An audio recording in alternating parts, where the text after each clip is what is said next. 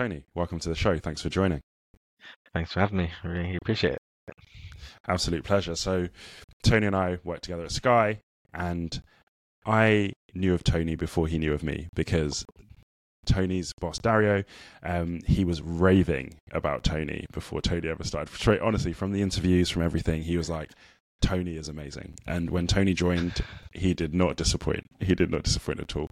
So yeah, really looking forward to to this conversation. So I would love for you to explain and let us know a bit more about your career journey.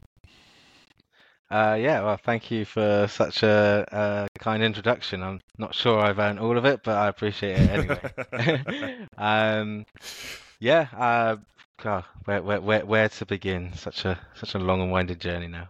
um, I I've always I've I've always loved uh, mathematics since school. Uh, I've just been one of the one of those kids that was just kind of like lucky with it. I spent my uh, uh, summer holidays getting my older sister Zoe. She's like the genius of the family. She uh, would write me math sums, and I would sit there working them out. It's from like the age of six. I used to love it. I also had this little game where I wrote down all of the uh, fixtures from the Premier League, and I'd roll mm. a couple of dice and do the scores, and then I'd calculate all of the tables and the the, the thing there. So always had an affinity with numbers, which led me to go mm. work in in Barclays Bank. Um, I worked there from the age of 19 for about four or five years, I think. Um, and yeah, in the end, you know, it was really that's that's not really numbers. the computers do all of the hard work for you. It's it's just it's just more processing money that's not yours, which uh, mm. gets a bit tedious after a little while. Yeah. So uh, yeah, yeah, definitely. so I um I actually went back to to uni to try and get a qualification. Um, was really lucky. I got uh, got in touch with a chap called Martin Lavelle at Plymouth University, and he helped me get a roadmap to, to getting a degree as a mature student. So I did an access course at the local college. Um, randomly, it was in psychology and biology. so I think it's weird uh, that I had to do that, but it was part yeah. of like uh, to prove that I had the academic sort of acumen to, to, to then go up and do a foundation year and a degree. Um, but it was good because you know that psychology I did at A level as well. You know, it's really really um, helpful in understanding you know social and what have you. Um, but Martin Lavelle is actually one of the um, lecturers I would then go on to have during my degree, and um, I think he was uh, sort of the first person that um, gave me that kind of reality check of you got to work hard for these things. you know, mm. they, they, they, don't mm. just come. Like he's he's a great guy. Like I, I look back now and wish I had told him a, a little bit more uh, about how influential uh, and and his support was because he gave you support, but he gave it the hard way. You know, he made you sort of like realize that you know you're the only one that's going to sort it out. Like I can sit here mm. and I can tell you where you went wrong. I can sit here and give you advice, but if you don't sort of step up and do it yourself. I actually failed his uh, advanced calculus uh, in year two and had to repeat a whole year just for one module. Um, but it was it was good for me. You know, it really sort of uh, uh made me want it even more uh, just before my final year. And when I finally got across that finish line, you know, it's just this victory was even sweeter. And mm. you know, um, uh, that lecturer Martin, he's uh, pure genius, one of the top uh, physicists. You know, he, he could he, he would be able to solve two like quadratic equations on the board, jumping from one to the other, explaining what he's mm. doing in both, and you know, really really good. So, I think I learned at that point that people have different styles of leading you, but if you can respect, you know, how they've got to where they are, and and and you can see sort of their journey and they're open to showing you that then you know i don't mind hard leadership sometimes um he was he's very um celebratory and and and mm. positive in terms of achievement. So you know he, he gives you the other side of it but he wants it to be something that you value you know? So and i think that was a really good thing to have learnt during that degree. Um and then yeah off the back of there i was lucky enough i played five-a-side football back in in barnstaple in devon my hometown. Um and a, a mate there, a chap called Dan Ward. You should get in touch with him on LinkedIn. He's great. He's now a performance coach, I think, uh, for okay. the same company. Um, but he's um, he he gave me my first break. He was um, covering maternity cover as the managing uh, the analytics manager pretty much the only one of two com- analytics companies in Devon, like in North Devon. So it, there wasn't loads of opportunity, but I was lucky enough to have. And and and that's one bit of advice I'd probably give everyone. You know, the the old it's uh, it's not what you know, it's who you know kind of thing. You mm. know, networking and building connections and, and, and being open to understanding different people's experiences and stuff like that is, is huge um, to to get there. And this was from five-a-side football. You know, we played five-a-side football, friends of friends, and got that job there about a year after that, um, again, I think I mentioned before, like you know, when I'm inherited by managers, it doesn't quite feel the same as when I'm uh, sort of selected by a manager. I think it just didn't work out there um, in that setup. So that was a point, big change in my life. Uh, decided to come down to London, um, and chap called Akeno Izo, who's I, I, call him the analytics guru. He, he, he, is he is the guy that I'd always go to. You know, absolutely mm. always go to. He's gone on to AWS and then and Google now, and he's he's leading some of the AI stuff there.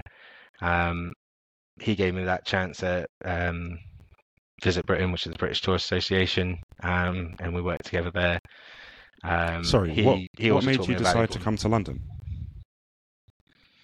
Um, purely that about opportunity. Like I'd gone through those six mm. years of being a delivery driver. I was a Domino's delivery driver, so I, would left Barclays Bank. I was a Domino's okay. delivery driver, driving two hours in the morning. I, I'd used to set off at like four in the morning, two hour drive to get down to uni, do do do a full day uh, study, and then drive back and start my shift as a delivery driver. Finish at midnight, wow.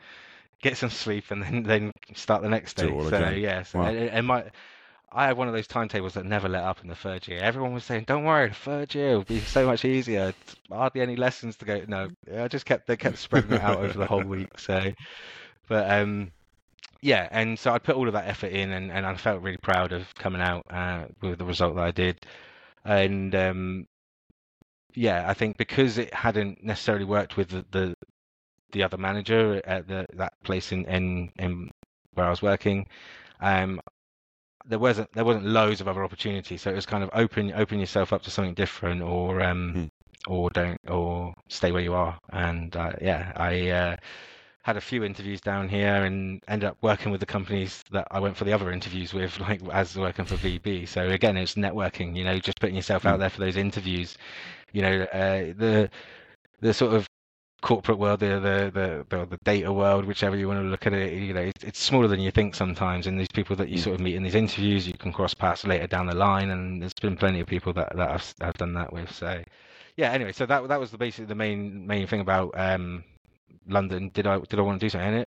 I didn't have anywhere to, to, to live at the start. I was uh, reliant on the kindness of friends, sofa surfing, uh, dodgy hotels. You know, the, the, ones that you they, they, they say four star on the banner, but it's uh, it's anything but on the inside. So uh, yeah, that was that was the first year down here. That was tough. Um, hmm. but uh, no, and then luckily I had, I had a, a, really good a really good mate that came back to the UK at the time that worked out, and we moved in together and that was it. Um, you know, from there I uh, took over as head of global data and analytics after Akeno left. He recommended me for the role, covered it for a year um, before they found a permanent replacement. I was only supposed to cover it for three months, but they're like, "Oh, okay, you're doing all right. Let's just keep it going."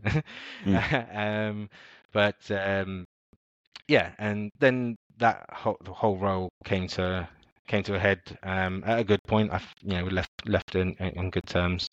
Um, I uh, did a campaign there that sort of I produced something out, of the situation that made me realize what it was that I wanted from the next step in my career. I wanted okay. to really make a difference. I really wanted to use data, everything that I'd learned from my journey, um, you know, going through and you know, I love looking at spreadsheets. You know, my mates will laugh at me. I do one for any trip that we go on, a stag do. I've got a spreadsheet for it. You know, anything mm. that we're doing, fantasy football. I swear on fantasy football, if anybody looks at the um, difficulty, fi- the fixture difficulty rating. I invented that. That got stolen off of me. uh, not, not, not, not, not, really, because mine's nowhere near as sophisticated as that. But I was using that a few years ago. I actually finished 550th out of like 2.6 million, so I think it was working quite well. And then everybody else got it, and I can't do it now.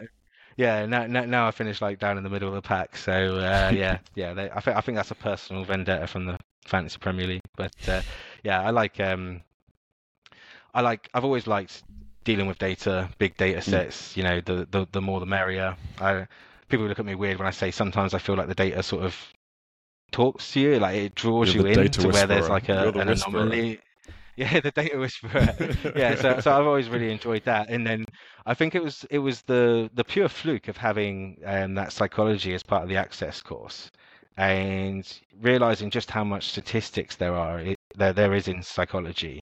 It's not you know it's not some sort of pseudoscience. It's not some sort of uh, make believe of the mind or, or, or what Mm. have you. You know, these are these are really sophisticated studies where they, they put a lot of data into them, and then you realize kind of that all data is just human behavior. You know, Mm. and it, one in the same. If you learn how to interpret one and how to sort of fix problems with one, you can actually use that to do the same for human beings. Like you know, bring that into the real world and actually, you know, mathematics wasn't invented by humans; it was just discovered by humans. It's it's been in the world ever ever since it began. You know that things in nature that, that relate to what things that humans have created and it, it goes on and on so um yeah i um i wanted to do something where i knew i could make a valuable difference both to the people that i worked with and to the products as well i I, I- I also struggle that people I think need to connect the dots between yes, okay, we want to be, you know, respected as workers and treated well as workers, but also we're there to do a job. So there's a kind of like a you need to accept some level of inevitability on what work is, you know, like Mm. and realize that I think my dad he, he- he's a good he's got loads of sayings and loads of terrible jokes, but the the, the, the sayings that he sort of uh, instilled in me when we were younger is, is things like uh, we work to live, we don't live to work. You know, if you're not happy in your Mm. job, people can spend years arguing against the tide, you know, like, like swimming against the tide, trying to make a change. And yes, rightfully so. Like sometimes these things are about making change and, and standing up for that. But also sometimes it's about, well, there's a contract with a description and that's what it is. And, you know, if it's something that, that's in there that you don't like, then just consider just moving on for your own sake. You'll save so much time in your life and you might find that next job that really shows your progression. I know we're talking I won't go into detail on it, but we're talking about the situation with um, the job I had before Sky in between the, the two. You know, it just became obvious that there was a difference of fit. You know, it doesn't it doesn't have to be personal. You don't have to get upset about it. Um, you know, you just sort of deal with the facts and, and walk on. But uh, I think that we could do a lot more to make, particularly the data world. We could do a lot more in the data world. I think to humanize what it is that we do and how we treat the, the the people that are creating the data. I think there's a lot of work to be done there. I think that because because a lot of the world of data is very kind of focused in on you know we, we all learn like glued to our screens typing away to our fingernails are, are falling off you know like just coding and, and, and what have you and you can't help it because if you, you pass one bit of code to another it's like a different language you know like if, you, Mm, if you're mm. reading someone else's code and, and stuff like that so i think that to get where we need to get to in the data world we're kind of forced into this uh, reclusive siloed kind of way of, of working and what we need to do in organizations is then bring people back out of that and actually show them a clear pathway to say like oh you know here's where we need your skills but here's where we need your personality. Here's when where here's where we need Mm. your passion. Here's where we need your Mm. sort of energy to be focused in on. Because when people's energy is purely focused on BAU task that's going to be burnout. That's going to that's going to be that point where they're just why am I doing this? I'm just churn churn churn Mm. churn churn. And I think that's where sort of uh, the the role of manager, data engineering manager, I think I started with 17 direct reports. I think I was to about 25, 26 at the moment. Wow. Um, you know, and it's it, it, it's it's it's a it's a lot of people, but you know, they're such a great team, and I think that any manager is only as good as the best they can get out of their team, and the the, the team is is excellent. I I um as you said, some very nice intros about me at the start of the thing. It's it's it's impossible not to credit them with that. You know, they support each other. They pull in together when there's times are hard. They are there for each other, both you know socially and and in the workplace. And all I'm trying to do is sort of be part of their team. You know, it's not me coming in and Mm. telling them how to live their lives. It's me coming in and telling them that it's okay to live their lives. You know, and and, and giving Mm. them that sort of safe space to actually be creative and experimental. You know, so much of the stuff that, that I worked on getting out of the way is is just conversation, just communication, like saying to other people, like, no, you can't just say it's not my problem. It's not your problem, so you need to pass it on, but you need to pass it on with purpose and intent Mm. and, and to help Mm. people. So someone comes to you and says, How do I do this? and you don't know, but you might know someone who might know something. Pass them on, mm. give them the introduction. Do it. Don't you know? Mm. Don't don't say to them, "There's a name here. I've just plucked out the air. Go find them." Do yeah, do an introduction the for them. Be kinder to each other. Yeah, be kinder to each other all the way through.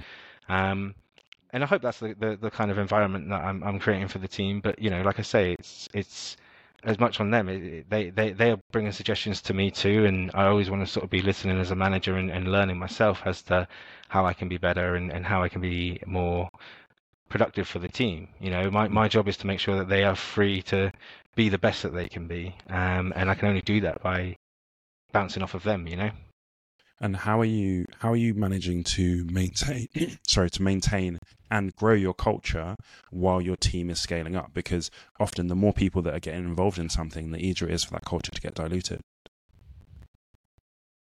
Yeah, I think that is difficult, and and I'm I'm constantly um, trying to listen and adapt. So, um, I came up with in in this current role some improvement groups that, that have got like uh, you know self volunteered people sort of motivated to to to make some fundamental changes to processes, documentation, and that sort of stuff. Um, and you know I came up with one design, but now I'm getting some feedback. We're adapting, we're pivoting. We're, you know, we're, we're we're willing to live in that sort of test and learn culture. Um, and do you know what? Through that, I've you know stumbled across some really exceptional leaders um, just in those improvement groups, and all they were trying to do is to give a positive input. They, I don't think they necessarily realised at the time that what they've mm. shown is exceptional mm. leadership skills. You know, some um, so I designed each group to have, um, I think, you know, anywhere between five and 15, I think, volunteers, but each one of those had people that self selected to be a leader within those groups as well. So using those groups to give people the opportunity to, to, to embrace that um, personal development, you know, repurposing. I think, I think this is, this is one thing that's costing companies millions. Business problems are also personal development opportunities. Mm, Trust your employees. Trust your employees to fix things. Trust their their thoughts. They're you know they're they're hired to do a job that you cannot do yourself in the SLT. You can't you cannot do yourself. You know so distant from the work that actually gets on and gets done. So I think that's you know a big one is what what is this magic word trust that that that senior teams you know talk about you know it, trust is in the everyday actions it's not in a mm. document it's not in a mm. news update or a, a, town hall or something like that trust is in the actions of what you ask your people to do and what you allow them to the freedom to get on and, and, and do with it so mm. you know i think that i've always without my team. I, I, I, would, I wouldn't dare try and sort of be an expert in any of my uh, my direct reports, their subject matter areas. You know what I mean? Mm, They're just mm. embarrass me probably. You know, it's uh, it's about trusting that I trust them that they're they're my experts. I, absolutely, whatever they say goes from a technical aspect for me, and then in, in return from that, what I hope that they trust me with is is connecting the dots and moving the mm. blockers. They trust me to mm. be there to support them and also to connect them to the top. You know, it's not I'm not in you know I'm not I'm not like a in charge of the team as such. You know, my role is within the team, Mm. And that's, I think, mm. hopefully what makes a bit of a difference. That makes sense. That makes sense. And I love the the improvement groups idea. One of the things that you mentioned that I wanted to go back to was you mentioned about your dad. So I'd love to know a bit more about your dad. Like, what did he do? Who was he? Because it sounds like he's had a massive impact in terms of your mindset in approaching like life and even leadership. Uh, he's gonna love this. He's gonna absolutely love this. I'm gonna play this video back to him, and he's gonna he's gonna love it. No, no, no, he's rubbish. No, no good advice from him. um, no, so um, no, dad, dad's uh, it's been a great role model um, throughout life. You know, I, I was raised luckily with abundance of love from my mum and dad. You know, um, a very very loving family, and I think that's given me that extra sort of security to grow in confidence. You know, I, I, wasn't confident as a kid. You know, I was bullied sometimes, and you know, had had, had not the nicest experiences throughout my whole childhood. And um, I just think that they always they always made me feel like it'd be okay. But Dad would, mm. so Dad's uh, uh, ex-army man. He he left the Okay. the army after I think about 12 years, just before I was born. So he kind of did have that that military regime kind of sort of sense to to it. But Okay. so like he he had this thing on the weekends where I'm up, everyone's up, you know, and uh, he just sort of got got that in you. Like yeah, it just um made sure we didn't waste away our time too much. And you know, yeah, he had that, but he was always sort of like light-hearted with it and. Uh, if, if if you stayed in bed after like the first or second warning, you'd come in with a wet flannel, bang, right on your face. That's it. You know, you're up. Come on, let's get going. Yeah. But you know, he's just he's just um, he just rolls with it. You know, he he he's got uh, a calmness to life where you know he he just makes you feel reassured that that it'll be okay. Like you know, you could end up with nothing, but you'll still be okay. You know, as long as you got each Mm. other, as long as you take care of the the people that count. You know, and. It, transfers into workplace as well. You know, my team are my family at work, and, and whatever they need, you know, I'm here to, to do whatever I can to make that easier for them. You know, and then uh, you know, I want to even transfer that another layer to the customers that you serve and, and, and the people that you interact with, stakeholders and stuff like that. You know, everybody is just trying to get by, you know. So dad's dad's saying on that one, you know, we, we, we work to live, we don't live to work. You know, like everyone's here because we just you just want to get by. We want to want to continue doing what it is we're doing in life, and this job is the way that that, that we go about doing that. So let's all drop the stress and just realize that if any if all of us could be would be on a beach somewhere sipping a cocktail you know doing whatever we want to do uh, you know and, and and and that's the truth of the matter we're, we're all here because we need to to work to live um, so let's make that a little bit easier on each other and make work Mm. a little bit about living you know it's not Mm. about just Mm. process like and, and, and, and if the senior leadership team gets freaked out by that by saying let people just be a little bit more relaxed and a little bit more fun it's like give it a chance trust me give it a chance and you know the the right people with the right attitude will will will shine in that situation and you'll get far more out of them with that freedom than pigeonholing in three times as many people into a into a fixed structure you know it's better to lose the people that either take that that situation you know take liberties with it or people that just don't thrive in there it's okay for them to move on and find their place in in another company that is run differently but like i think that the most value that you can get out of a team is when you give them that freedom, that safe space um, to, to be able to do that. You know, I don't think that. I think I think it's an old school mindset to think, oh, giving people more freedom means they're going to be lazy. I think like this whole, you know, return to office versus work from home sort of stuff and what have you. The right people Mm. are going to be immensely better working from home, and the other right people are going to be immensely better working in the office. It's not a one size fits all sort of situation. You know, we need to understand what are they doing. Drag somebody into the office and they don't speak to anybody. You know, they got calls online with people that are overseas or, or this, that, and the other. Mm. What what is it you think you're getting out What's of the that benefit? situation? Yeah. Just a number on the seat. Yeah. Wh- where is where's the tangible benefit in that? You know, Mm. we. I, I, but don't get me wrong. I fully support Office. I think that there's so much creativity and, and so much opportunity for socializing, which is fundamental. If you don't encourage your teams to socialize, then I think you're doing a real disservice to your team. It's more important than drilling them on their BAU or you know focusing too much on deadlines. I don't want to badger my my team about deadlines. I want to trust them again. Mm. What does that Mm. word trust mean? Trust Mm. them that there's two things I care about: attend your meetings and meet your deadlines. Yeah. Mm. Other than that, I don't. The, the, Cool. the other rules are, you know, yeah, they're they're there. We know they're there. Mm. Don't mess about. You know, do do what you want. You know, like, it's a bit more liberal with it. I think that thing around trust is so important because I feel like the old school way says that people don't really want to work, that people are trying to shirk off. But I feel, feel like what's coming through now a lot more is that recognition of like, I want to be good at my job. You want to be good at your job.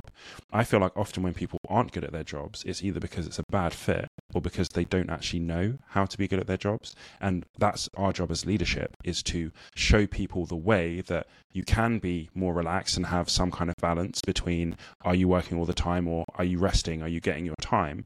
And you can still perform really, really highly. And that's our job as leadership is to create an environment of trust where people are empowered to go and do their best work, to go and perform at really high levels, but it's not because we're killing them on the back end of it. Yeah, absolutely. You know, and uh, I think that we we're saying it beforehand, and it seems too simple. It seems so simple that the answer is kindness. It Mm. seems so simple that that could be what it all comes down to. All of the Mm. unfairly induced anxiety and pressure and stress of the workplace, and these opinions that you need to lead with, you know, uh, like An iron fist. fire and determined. Like you know, it's like yeah, an iron fist. It's like you know, imagine if the remedy is literally just uh, just don't be horrible to someone. Think about what it was like for you and the role you had before this one and the role Mm. before that. Like Mm. That's if that's the answer, then you know you got to hold people up accountable. And and uh, do you know what? I think that Yes. I think that it comes back again, and I know I bang on about this too much, but uh, the the the, uh, the individual contributor versus the manager situation. You know, Mm. you put you you take a team of people, you look at the best person in there, so the person that can do the best value product that you can create, and you stifle them by promoting them to a managerial role where they are just then bound by people skills that they don't have. They can learn some of them, some of them, but that's a small percentage of people that can actually make that transition. They Mm. they just uh, are bound by that manager. So you've lost your best person in the team, and now they can't manage the rest of the team. So the rest of the team are feeling disillusioned, disconnected from everything that's going on, and you've lost your high quality products. And I think that that sums up a lot of problems with um, organizations and why they think they need org restructure. They don't. They need to take their best person in the team, make them a lead, which is the Mm. same level as a manager, but without the people responsibilities. They take on the Mm. technical, and the people Mm. manager is there to mentor the others to go one way or the other. Either mentor the others to become new managers or mentor the others to become new leads. And it Mm. makes it much clearer then. Everybody in the team then feels like they have a choice. They have a Mm. choice in their career Mm. direction, even if they stay at Sky. You know, Mm. it, it's it's quite Mm. simple. Then you, you you're putting the power back into them, and and genuinely it is their choice. You know, I give them advice and guidance on what qualities I think I've spotted in them, whether they where Mm. I think they should pursue individual contributor routes or whether you know think about individual contributors as well. There is no ceiling to that as well because you're probably the entrepreneurs. You're probably the people that will break out of this and, and go off and do something completely different. And that's fine Mm. as well. Companies need to be comfortable with that. I think it was you know, a cheesy quote from Richard Branson or something, you know, treat them well enough to stay, train them well enough to leave, something like Mm. that. I mean, it's a very powerful thing when you think about it. Like, you know, if you all you need to do is give people what they're cra- what they're asking for. Everyone's asking for training, development, this, that, and the other. It gives you better products. Yeah, Mm. give that time from your your your capex spends to product development. You know, to to to um, personal development. You know, it's it's one of those things where when we buy a product from Apple, we don't dictate how that money for the product is going to be split down. You know, and how it's Mm. done, this, that, and the other. If uh, if if we go to, if we get a customer's budget and what we can do can tangibly improve the output that we give them, either add value or create extra efficiency, more speed, something like that, Mm. then that's part of the product price. You know, and so therefore we need to be much more proactive in saying to people, right, on your backlog, you need an hour's training this week. You need you need two hour session for X, Y, or Z personal development.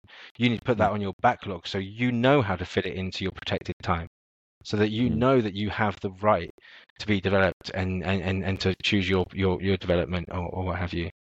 I think what you said about the way I took it was almost like not holding people too loosely, right? So knowing that at some point that person might leave and I might be developing them to leave because one of my first head of departments in one of our first meetings, he said, look, I know that you're not going to work for me forever. My job and my responsibility to you is to make sure that you go into your next role as ready as possible. And that always stuck with me because it's quite like a wild thing to say because often you think about, well, this person should be staying with the company and they should be doing this and they should be doing that. But he was basically saying, look, even if your next role is somewhere else, my responsibility to you is to make you ready for that next role. And I think if we hold people a little bit more loosely in that way, like I'm not just trying to keep them here, keep them here, keep them here, because sometimes that's not actually going to be the best thing for them.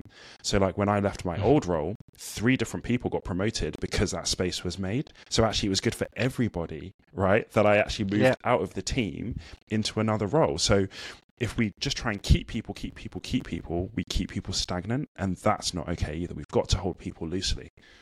Yeah, I, th- I think that's absolutely spot on, and, and it makes me sort of recall the analogy of like, uh, you know, running a football team, right? Mm. You, you know, you, you you got striker that, that's just come in, scoring loads of goals. You develop them, they become, you know, super super super striker, and then, you know, they're going to move on. You you, you need you, you you need the next person to be being trained up behind them. You know, you need Exactly. you need the person that's going to come out. I I I- I can't sort of look at say one of my my most senior members and if they wanted to move on i'd be really happy for them really proud of them that they're taking the next step and what have you and i'm ready with a list of people that i know deserve promotions already so you know i'm not going to Mm. have a problem backfilling that gap from them and i Mm. wish them all the best and you know i'll give them glowing reference because you know i think that where where is the crime in that these days? You know, long dead the the loyalty of uh, you know employment. You know, from both sides, from both sides as well. You know, the company if they need to get rid of you, will get rid of you. You know, at the same time, you should be looking that.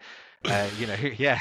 Sorry, mate, bit raw on the bone, but you know, it's uh, it's a two, it's a two it's a two way street that you can you can easily uh, you know move move move on as well. You know, and I think um, as, as as an employee, you should feel empowered to do so. You, it's not it's not robbing one company if you do training whilst you're with them and then you decide to leave. I mean, I know some Mm. companies that will then charge you back for the any training that they, they they've credited you or anything like that. But I Mm. think that's just bitter of a company, really, because I don't think anybody really has the intention to join another company to steal some free training to move on to another company, right? No, you know when we're rare. doing that training That's in that company rare. we want to be we want to we want to be better yeah Mm. exactly yeah um, Mm. no doubt Mm. somebody will always try to swindle in any process but uh, Yeah. in general you know people are doing that training because they want to be better individuals and currently they're at your company so train Mm. them And I was talking to this guy. So he recently got made redundant, and he started a podcast called "I Got Fired Last Week."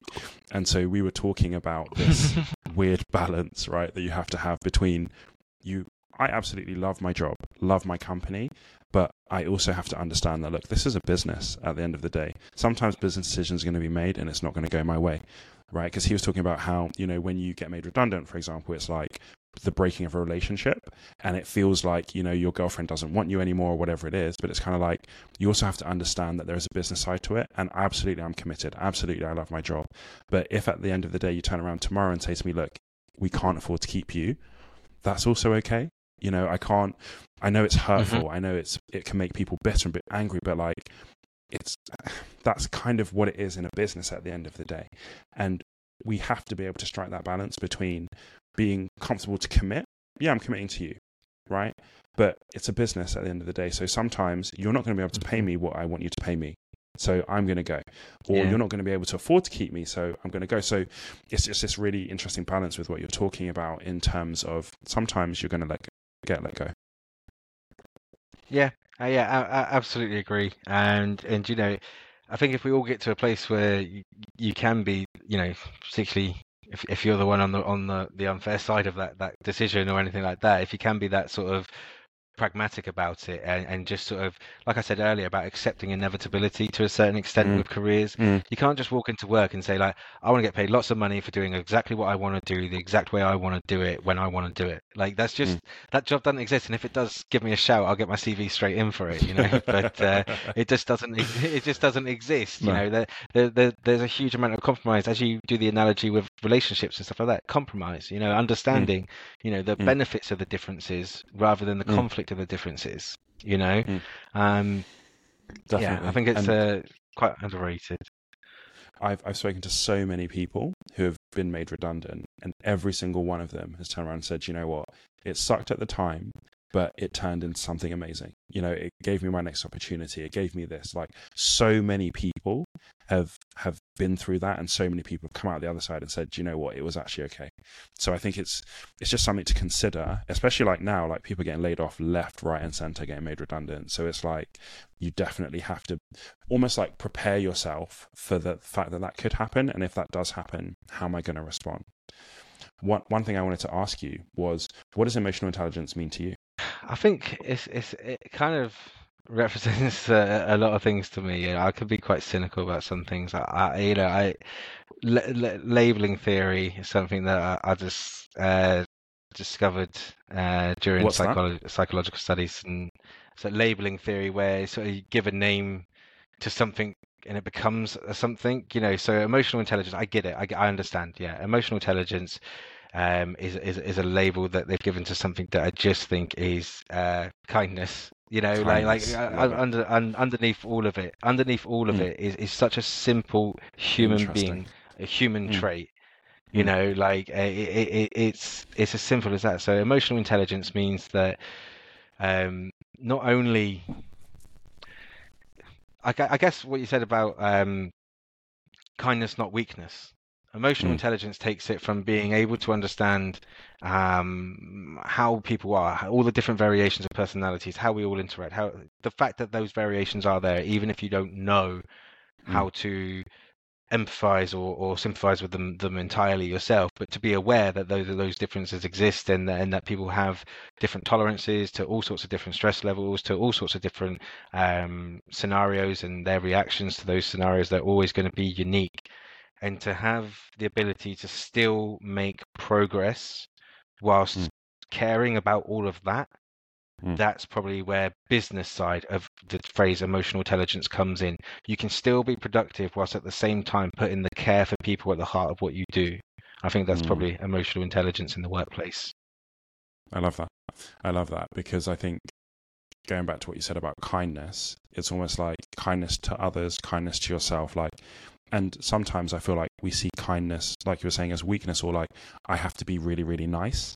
But sometimes being kind is holding someone accountable and saying, hey, look, if you keep doing this same thing that you're doing, that's not going to end well for you.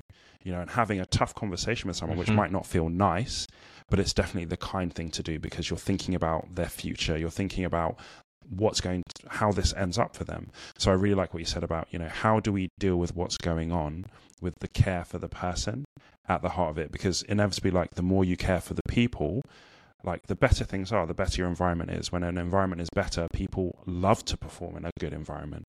You know, it's like it's just it all feel, fulfills itself. You know. Yeah, absolutely.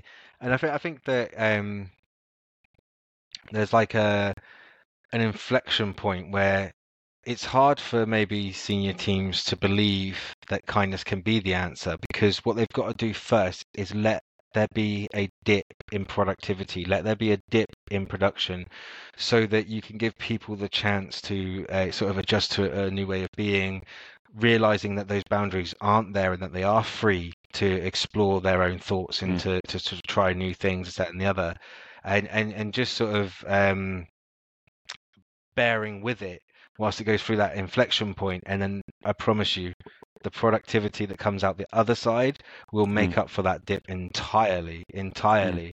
Mm. because otherwise what you're doing is you're, you're chucking the organization around left right and center getting people lost. And then you're bringing in new people that you think well they did really well at this company and, and they're going to do really well at this company. And you, you just throwing money after it. Like to, to lose somebody and replace them is such a financial It's cost expensive. to the organization. Mm. If you if you can't do the emotional intelligence part of it, just do the ruthless financial part of it. Yeah. You let Yeah. go of a person that you're paying a salary. Yeah, you or you get somebody else in that's probably going to try and negotiate a higher salary anyway. Mm. Um, and then throughout all of that, you get this huge drop uh, whilst they have Mm. to rebuild their knowledge. It doesn't matter what role Mm. they're in, what what person they are. It's- You always have a dip in your productivity when you first start a new role. Getting to know Mm. people, networking, understanding what's your responsibility, what's not. Um, yeah, I uh, yeah. I, I agree because I feel like, especially as the society that we're in, you can get stuff instantly, right? Like I broke it, get a new one. I broke it, get a new one.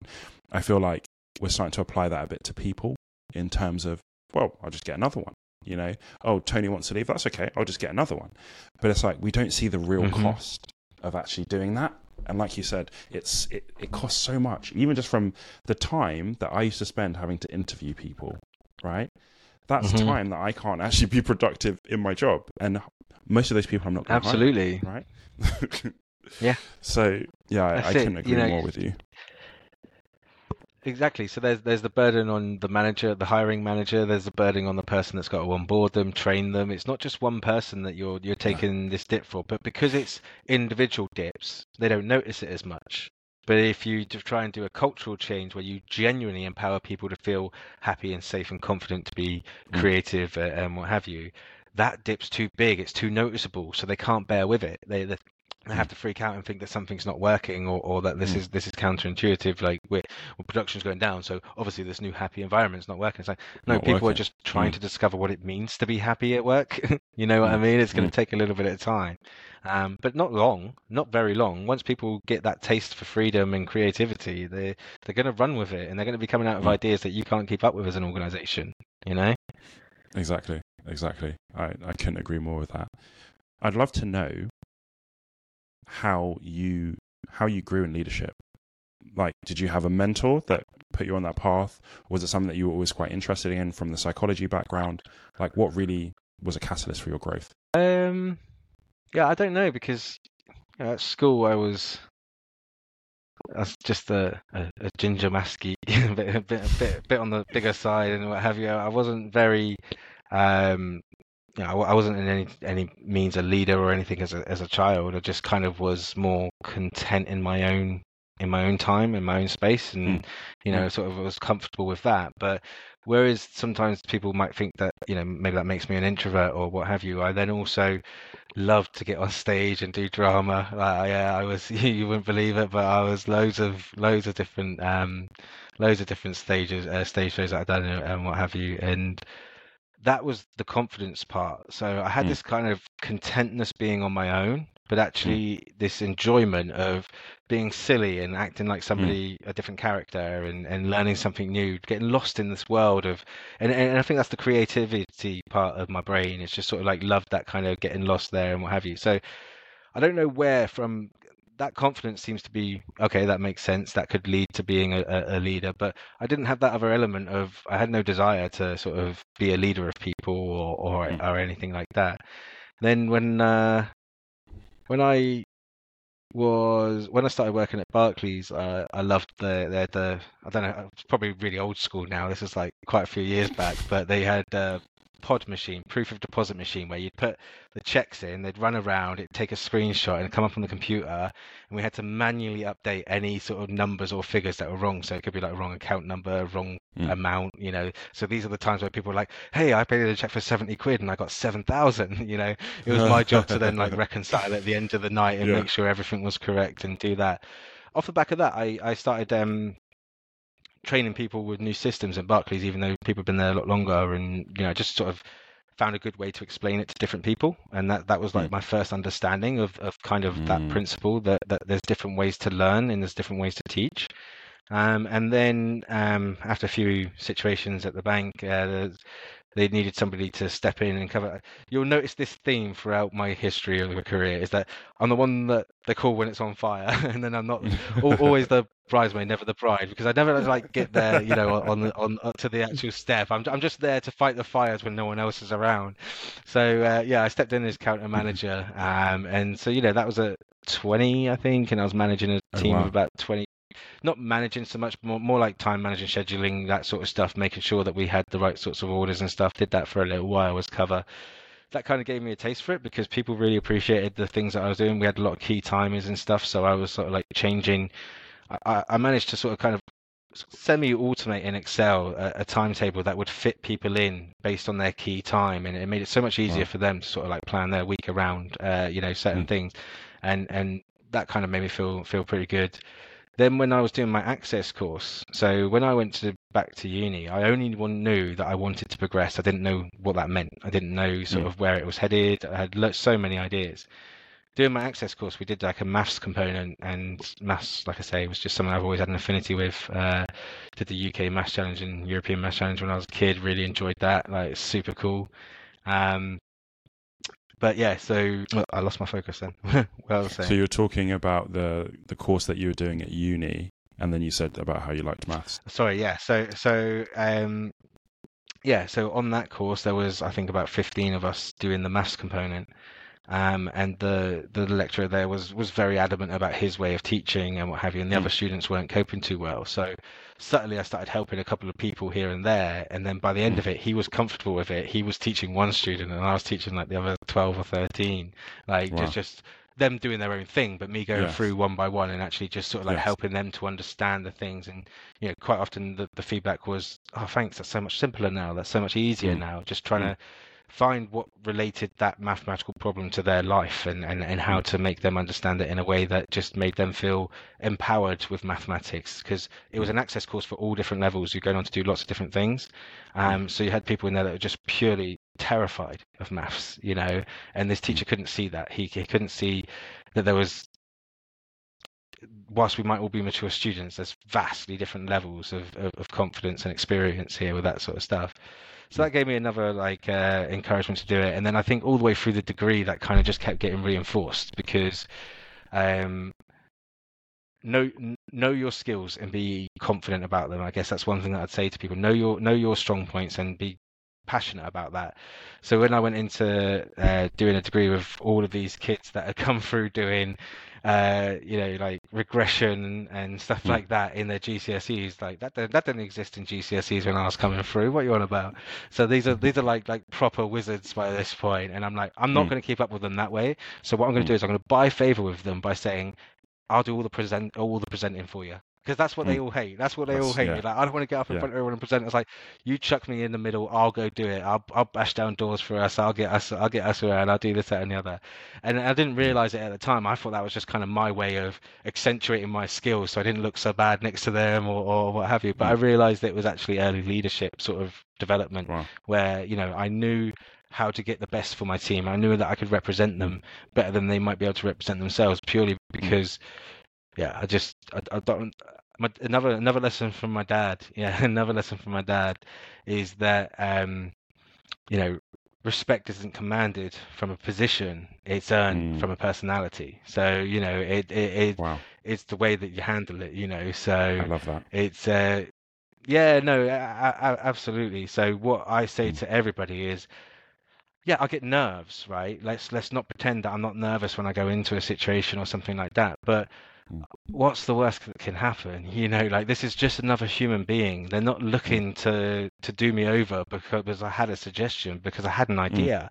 Maybe it Mm. doesn't work. Maybe they want to give me some critique or some feedback that i don't particularly want to hear. But that's the that's the worst that can happen. It's not like you Mm. go in there saying, "Ah, uh, I think I, th- I think this is going to make something better," and they turn around and go, "Nope, you're fired." Like it's No. like you know, it's not going to happen. So you know, like Yeah. I'm I'm willing to put my neck on the line in quite a lot of situations and do that for my for, for my team. And I think that's where it sort of came full circle. And maybe it's a Mm. little bit from dad as well. Like you know, like I say that that kind of military upbringing. Like I like things to I like to try and get things organized, and I like Mm. systems to work. I, I really really Mm. like uh, like like systems to work. And I guess uh, one thing I try to help everybody with in doing that is you know an, another buzzword um, but the the the imposter syndrome situation you know? Like i think everybody needs to realize that when we sit here as managers and we say we all have it you know we all have it. It's there. It's real. You know it, it is something that you shouldn't feel extra anxiety about being you. It's not personal yeah every, everybody can have imposter syndrome at different points you just Mm. need to try and get to that point of what is the reality of the situation once you're in that role you're in that role you've been chosen okay they, they've chosen you for whatever reasons that they've chosen you don't worry about it you just do your best now that's what you got to do you ain't got to try and Mm. prove yourself to anybody you proved yourself Mm. in the interview we employed you for Mm. that and a Mm. good manager will now just trust you to do what Mm. they employed you for you know i don't Mm. employ everybody for the same technical acumen or for the same Mm. whatever acumen it's about a balance at the time of what i need for the team Mm. you know and, and i think that's uh, sort of really important I think it's such an interesting one, and because I feel like, so when I became head of department, I was surrounded by people who were way more talented technically than I ever could be, right? And then you almost have to realize, like, that's not what they brought me here. Like, I'm in this room for a reason, and even if I'm in this room by mistake, there's this um, like concept of everything is figure outable. Right, so like even if they Mhm. totally hired the wrong person, there are things that I can bring Yeah. to this situation because I can figure stuff out. And that's really what, for me, Yeah. my confidence is in is that, look, whatever happens, there's a way to figure it out. You know, like there's always a way. Yeah. If I ask enough questions, there is a way that I can figure out how to do well in this situation. Because often, maybe I'm not meant to be in that room. Do you know what I mean? Maybe I wasn't actually meant to be there. Yeah, yeah, That's yeah, okay. That's okay. I can still do something. I can I've still definitely add had a few situations like that before. I'm, I'm yeah, Yeah. I'm like, uh, really going over my head here. Like, what, what was I here for? You know, you're checking Yeah. your notes. Like, I haven't got anything on this. What's going on? nothing. But like you say, you know, we we just roll with it. We're confident enough to just roll with it and just sort of say, right, let me let me get an understanding of what's going on. Like, I'll Yeah. either figure it out or I'll just point Yeah. out that I'm not part of this I'm not the right you know, person. situation. but uh, Do you know how many Yeah. technical conversations I ended up in? Because people thought that because I was ahead of, I was like the deepest technical person. And sometimes I'm sat there like, I literally have no idea what this person is asking me. But I ask a few questions. I ask them to explain it to me like I'm five. And then we get to something good. And that's Yeah. really the skill. That's really the skill. It's not that I know yeah, everything. absolutely. It's that I'll ask the questions, you know? In fact, it's, it's it's you know being comfortable in the fact that you don't know everything. Like, why why why would you want to employ someone to be a manager and then them to also be the SME? Like, you know, like like they're managing people. They haven't got time to be your subject matter expert. Like, you know, I mean, they're managing the person that's doing that and connecting the strategy to the operation. You know, like that's a that's a hell of a job in itself. You know, that's what us managers are trying to do: get the best of both of those and fit them together. I guess it's like you know that's that's the linchpin, like the, the pivot point, isn't it? Like you know, if we can get those connected, we can't then also Agreed. be the technical expert. You you, you know, it's it's a crazy crazy idea. I, was, No.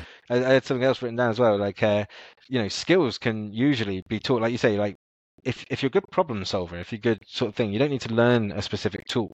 You need to learn Mm. the concepts behind these things and where they sit. yeah. Skills, technical skills can be, yeah, technical. Yeah, th- I'm big on that. Like everything I learn, I learn the concept. Why? Why do I need to do that? Why is it doing Mm. that? Why is it giving that output? Why is it doing that? You Mm. know, ask why until you're blue in the face with why. It's Like you know, it's crazy. But technical skills can be taught. People that get to the point where they're they're a data engineer, you know, or a developer or something like that, they've already got it. They've already got enough technical skills that even if they're not using the tool that you're using right now, don't turn down their CV because they haven't got Adobe Analytics instead of Google Analytics or something Mm. like that. Like you know, these Mm. these if if this is a concept person, if they understand the concept, they'll transfer really quickly. One Mm. thing that is almost impossible and probably most often takes a lifetime to change is personality. You know, it, it Mm. is just those sort of personal traits where you uh, choose somebody because of their passions for why they do something, choose them for how they talk about interacting with other people and their experiences. Mm. If their experiences are entirely siloed into what I did and what I achieved, you are what you're looking at there is a, is a very strong individual contributor. Is that what you need for your role? If not, Mm. you know, there should be a red flag straight away. Even if they're coming up with the most mind blowing technical stuff, if what you need is a manager, don't be hiring that person. You know, because Mm. as a manager, you need to genuinely uh, enjoy vicariously other people's success. You know, like 100%. I think there's another thing that Ikena taught me. Ikena taught me, like in the data world, you've got to love celebrating in the shadows.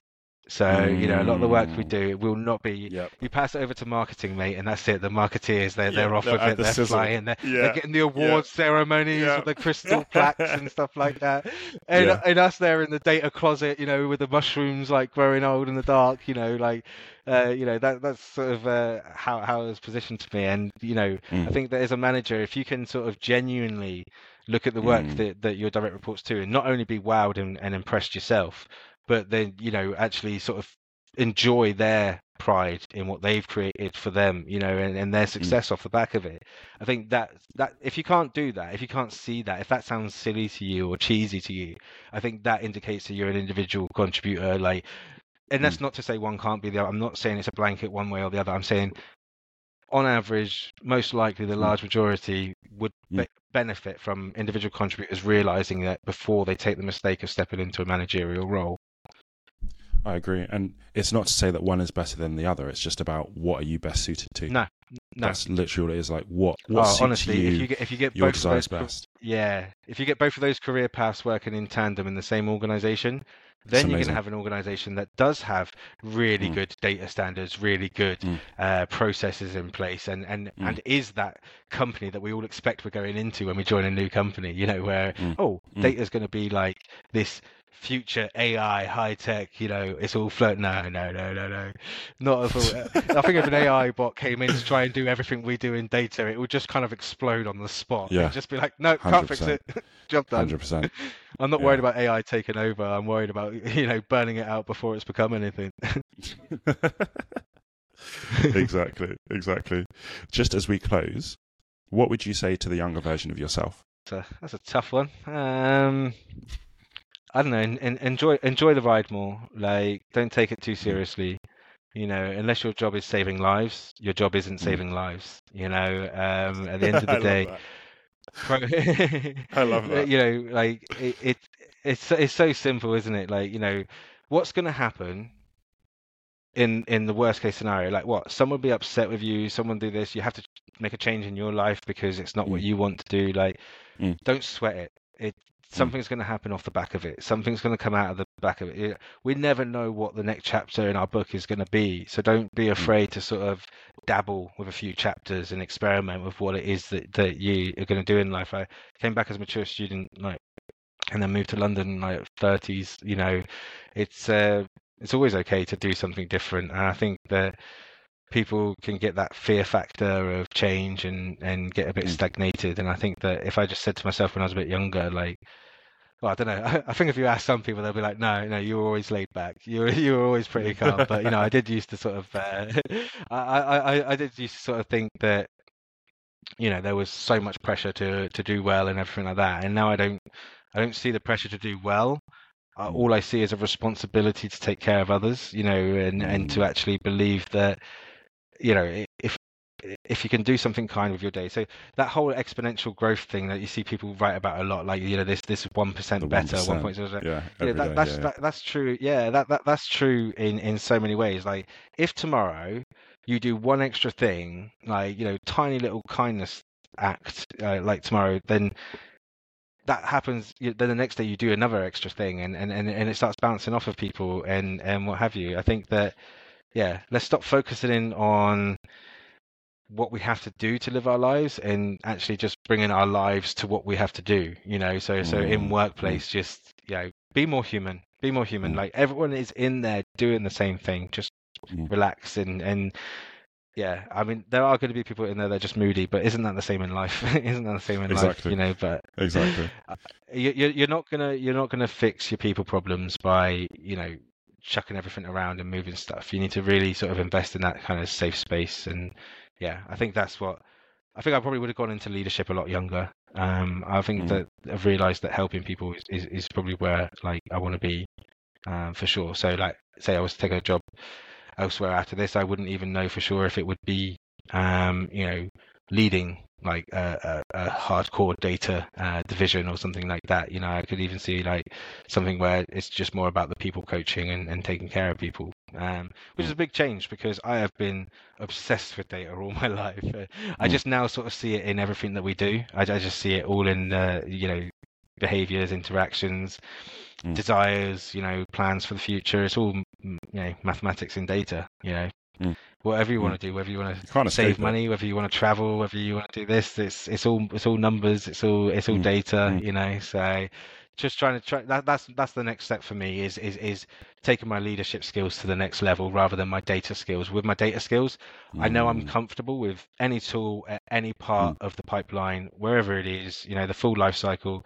If I have to do that job, give me a week and I'll I'll be fine. No worries. Like you know, I'll I'll, jump, I'll duck on there. But um, yeah, I think for, for for for me now, I'm not saying I'll be an expert by the way. just just I'd be comfortable enough to sort of play my part in a team. Um, but yeah, for me now, I think that it, it's the leadership that I certainly want to keep exploring and you know keep working with people like I've got in my team that are just absolutely awesome. You know, the the Mm. the reward is just some of the feedback that they that they say, and even better is when I see them them branching off with their own ideas to go out and support other people. Um, you Mm. know, I set up uh, this thing we call Skull Sessions, as you know, uh, my team's Team Viking, so uh, we set up these Skull Sessions, which are like 15 minute informal uh, coffee catch ups where they get they reach out to other people and stuff, and Mm. um, you know, like they've, they've they've taken in a life of their own. You know, I've seen like little pockets of people going and meeting up with people from other teams and and and all that sort of stuff. So yeah, it's Mm. it's, it's really. I don't think that any manager can sit there and give guidance on how to manage. I think Mm. that you, you, you can only know how to manage once you're in there with the team and, and, and you take that team into account all of their needs, all of their expectations, and, Mm. and there. Anyone that thinks that, that management is like a, a carbon copy blueprint that you can take, oh, that person was a good manager over there. Like I don't think it's like that. I think that uh, it's whether they that manager over there they could have just got lucky. It might not have been their mindset that actually like created that sort of Mm. positive pocket. I think that you need everybody wanting to wanting to genuinely help each other, and that's where I've been really lucky landing the team that I got in Sky. I, I have every single time one of them's needed something, they pulled together, and you know, Mm. if I'm part of making that more possible, great. But uh, Mm. I, I'm really happy to be part of that team. Amazing. Thank you so, so much for sharing and for your thoughts. And just thank you for being your authentic self and a great leader. No worries, mate. Uh, thanks for the uh, additional feedback. Uh, I um, yeah, I, I really appreciate it. Um, if, it, if if what I do helps, that's great to hear because that's that's what I'm after. And yeah, um, appreciate it. Thanks for inviting me along. Absolute pleasure. And thank you guys so much for listening. And we will catch you on the next episode.